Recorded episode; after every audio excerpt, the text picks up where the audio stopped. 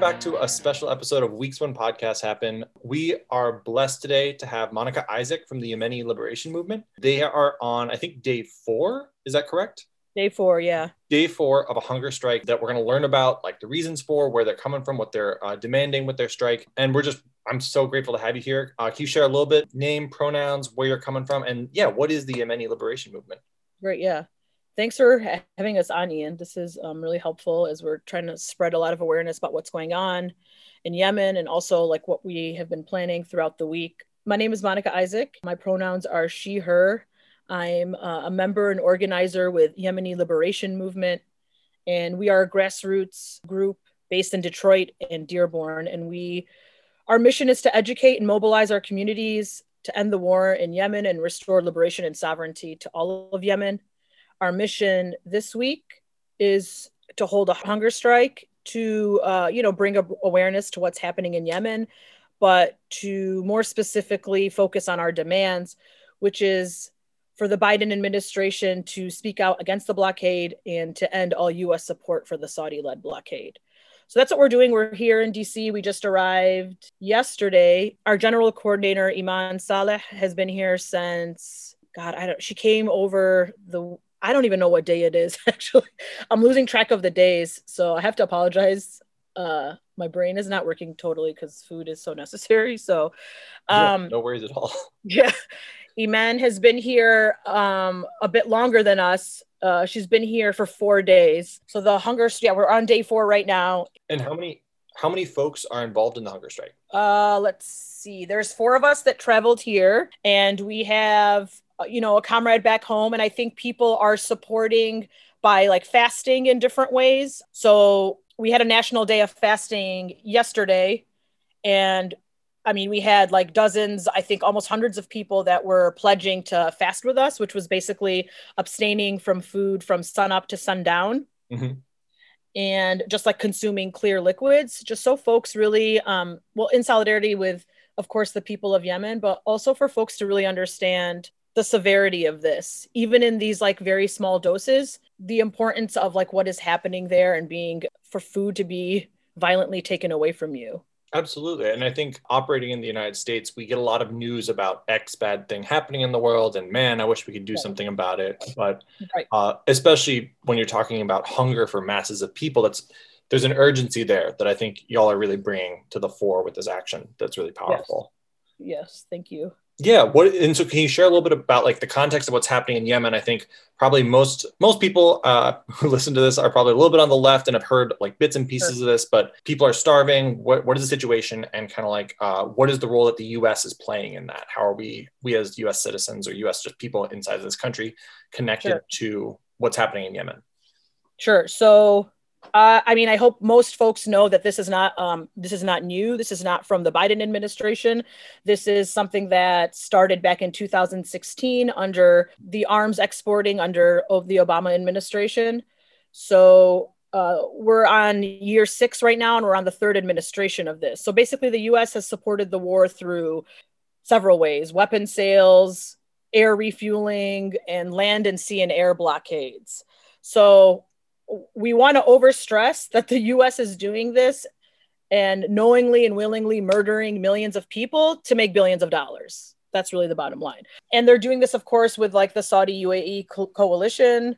And that's basically where we're at right now. So, you know, Biden made this uh, announcement sort of recently at, at the beginning of his start date saying that they were not supporting the war anymore. But what's happening is back in December, the fuel blockade actually intensified. So while Biden was saying we're not going to support that anymore, what they were supporting is a fuel blockade. So in order to actually get aid into the country, I don't know if folks know, but you need fuel for your actual automobiles to transport these things. So it's like a lot of sort of, uh, you know, public manipulation, you know, like we don't support this, but here's an aspect that we, you know, we're not publicly stating we are supporting but we're not able to get that actual aid that we're saying we want Yemenis to get. So what's happening right now is a large amount of like humanitarian aid, uh, you know, food. We have to also remember that uh, COVID's going on. Cholera is a problem now in Yemen. Um, So all, all of these medical supplies, food, any type of aid that you can think of is literally just sitting in cars and trucks rotting as sort of like a last ditch effort to control the situation, really. And what's that's really just, you know, increasing the problems. Hospitals are now overcrowded, hospital generators can't function. So, like, there was like recently a CNN report uh, where they showed really disturbing images and views of you know people basically like clamoring in hospitals trying to figure out how they were going to care for their loved ones and we have to remember that these people are trying to make decisions and they're physically starving. So imagine like how you feel like if you don't eat for like six seven hours and how you feel sort of foggy and can't make basic decisions. Like imagine having to like be in a hospital and figure out how you're going to feed your child when you yourself have not had food. So that report was actually so so vital in showing us you know what that sort of like deep desperation really looks like so that's where we're at right now and i mean there's so many alarming statistics around this like children are dying every 75 seconds in yemen uh, so they're being targeted higher than any other um, group of people in Yemen right now. So when folks say like, "Is this desperate? Like, why are we doing this now?" We have to do this now. you know, it's been going on since 2016. So it had to be done years ago. Yeah. So that's where we're at right now. Yeah, and, and I know you all want to really keep this focused on the United States and our role in this. I just want to, for folks who may not have connected this entirely, like this war was initiated essentially due to a contest for power in Yemen that Saudi disagreed with and decided was worth military intervention. Is that kind of like a big broad stroke? Like that's what yes. started this conflict? Yes. Um, and so basically, because the government is not to the Saudi government's liking, and we support the Saudi government to the hilt, right? They've justified the deaths of now hundreds of thousands, approaching millions, or are we have we passed the million uh, mark? And that's the other thing with the numbers is that because this is happening so rapidly, the numbers are very hard to control. So, like, sure, four hundred thousand kids are projected to suffer or die from severe acute malnutrition, but to be honest, that number is probably so escalated at this point. Yeah. You know? Yeah. And yeah, you're right. We like support Saudi. You know, an anti-Saudi sentiment sentiment is not something that we practice here in the US. I mean, at least not in our cir- I mean, in our circles we do, right? Yeah. But like publicly speaking, you know, they're not gonna they're not gonna you know view saudi in this way we're not going to talk about saudi arabia in this way but we are basically saying that we will support all of their actions no matter what yeah, and be, because of their importance as a, a, trading partner through oil, as well as a purchasing partner, like you said, through weapon sales. We are making billions off of all of this. Yeah. Um, and like again, I want to stress this like extreme imperialist power that the the U.S. exemplifies is that they could stop this today. You know what I mean? Yeah. like this could all end today just from the US and the Biden administration saying, no more, we are not supporting this blockade anymore, which would essentially end the war. Absolutely. Yeah. Want folks to really like understand that. Like how they're we- wielding this very, you know, this really toxic imperialist form of um, power right now. And yeah, I think there's a there's a common thread in U.S. history of portraying ourselves as reluctant assistance to our allies, or like this is already right. happening. We need to be there to make sure it doesn't get worse. Right. And like they're protecting the American people from something. Yeah. They're in fact not in protecting us from anything because we have to also be conscious of the Yemeni people living here in America, in, in our own community in Deer, Detroit, Dearborn, Ham- Hamtramck. So this is not, they also try, you know, you know this, but they also try to uh, keep us so distanced from each other. Mm-hmm. So there's no connection between like what is happening in Yemen to the, to the United States. You know, we have no, we have no global connection and we definitely don't have a personal connection. So that's kind of the narrative. And there's a long history of uh, other countries having to have hundreds of thousands of people die to quote unquote keep the United States safe. Right. Um, and if you asked a regular person, they'd be like, sure, we're, we're safe now. But safe from what? What are you safe from? Yeah. Exactly? What, what, what threat was Yemen really playing? What, what threat were school exactly. children playing to the United States? It's, it's exactly, not, it's not really. A so children need to die every minute so you can be safe like the reality of that is doesn't yeah that doesn't make sense well yeah and, and even if it did make sense you might want to start questioning your government if the only thing that keeps you safe is murder like exactly. what are you doing that makes so many people angry yes. and and willing to fight you uh, that the only way to keep uh, your country safe is constant like approaching genocide. That's yeah, a bit Right. absurd. Right. And yeah, I think you touched on this, but I just want to circle back to that. This there, there was this big announcement right when Joe Biden entered office that I think a lot of liberals checked out on this conflict, because he came out and said we're not selling offensive weapons to Saudi Arabia because this conflict is wrong. And you touched on the fact that he uh, they're still blockading and blockading fuel in particular. Right. But as I understand it, they're also still selling uh, like the entire war is both framed defensively by Saudi, and then Right. um, it is also he still would potentially under that guideline be able to sell weapons to Saudi allies right next door who are under who are very influenced by the Saudi government. Let's say. Right. Well, it's actually against the Foreign Assistance Act for them to do this. Can you go into that? More? That's the other thing that we need to specify is that like this is actually this is actually all illegal. You know what I mean? The, the Foreign Assistance Act of 1961, the U.S. may not authorize arms exports to governments that are consistently engaging in quote gross violations of internationally recognized human rights. Well, we we really kind of ignored that for the next seventy. years, though. Well, yeah.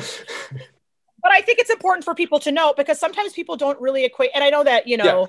Legality is not morality, right? Like we already know that. But I think it's also important to note that they are violating all these different terms. They also violate the UN resolution 2417 that they're engaging in starvation, which is basically uh, an act of war. Mhm. So by supporting the Saudi blockade, or the, the Saudi fuel blockade, they are they are essentially doing all of those things. They're engaging in war against the people. They're engaging against uh, a humanitarian crisis, basically, or perpetuating one. And it's man-made. This this crisis is man-made. Yeah, too, You know? there are too often in human history there have been uh, hunger crises that were unavoidable, or a mixture of man-made and nature. This is very much, as you say, a man-made crisis, completely manufactured, basically because the government of a neighbor was not to Saudi's liking, and the United States will back Saudi to apparently far beyond the ends of the earth. Um, Right. Yeah. Exactly. Um, so yeah, we're, we we're are. trying to keep this uh, to the point. So yeah, I just want to circle us back to like the stakes right now, what's coming up, how folks can support. Um, so like as as you were saying, um, the the urgency that y'all are bringing to this of your hunger strike, of standing up um, and demanding that something change on this issue after three administrations have uh, chosen not to have anything change Right. the urgency uh, in Yemen of daily folks are suffering. This isn't like a wait and see, or maybe Biden will get to it in the next hundred days sort of situation.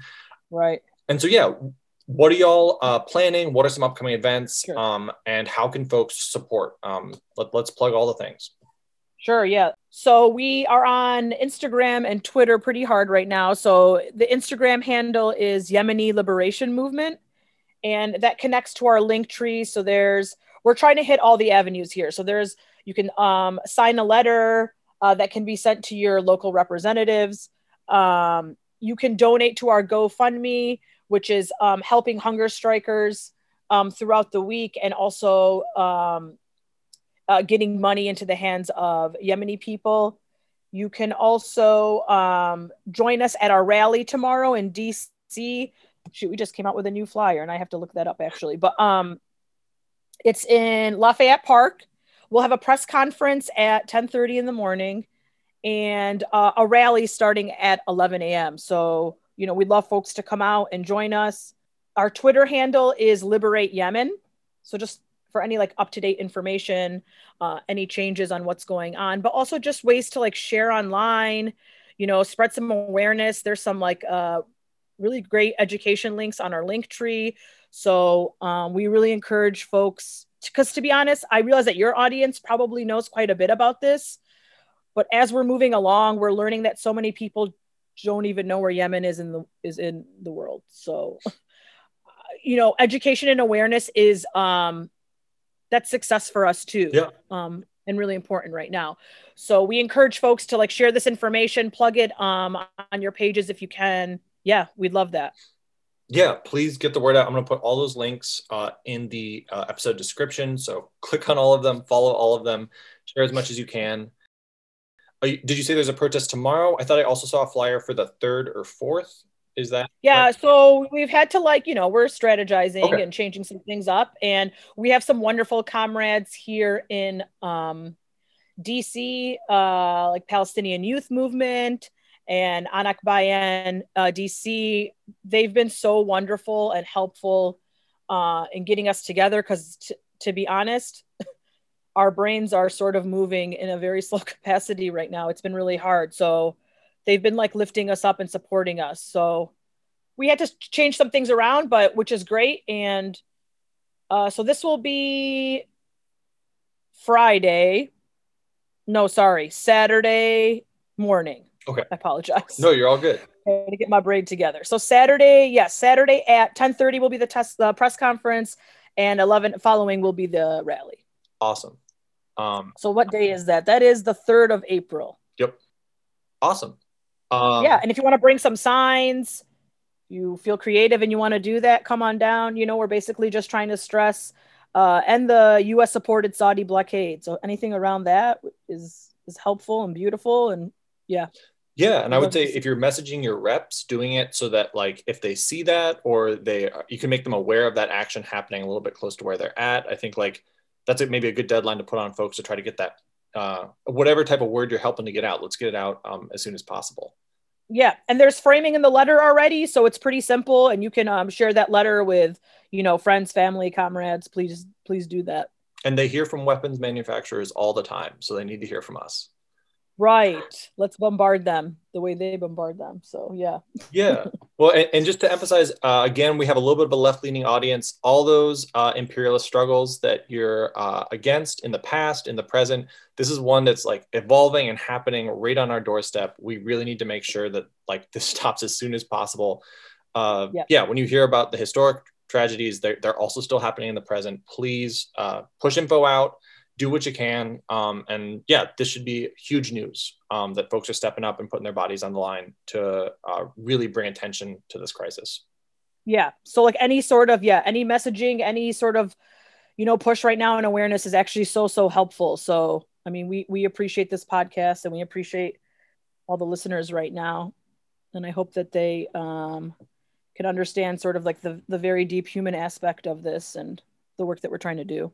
Yeah thank you so much for doing it and for for coming yeah, on. This has been this has been great. I hope we can get this out by the end of today. Yeah. Um, and uh, yeah, thank you so much. Beautiful. Thank you, Ian. Peace.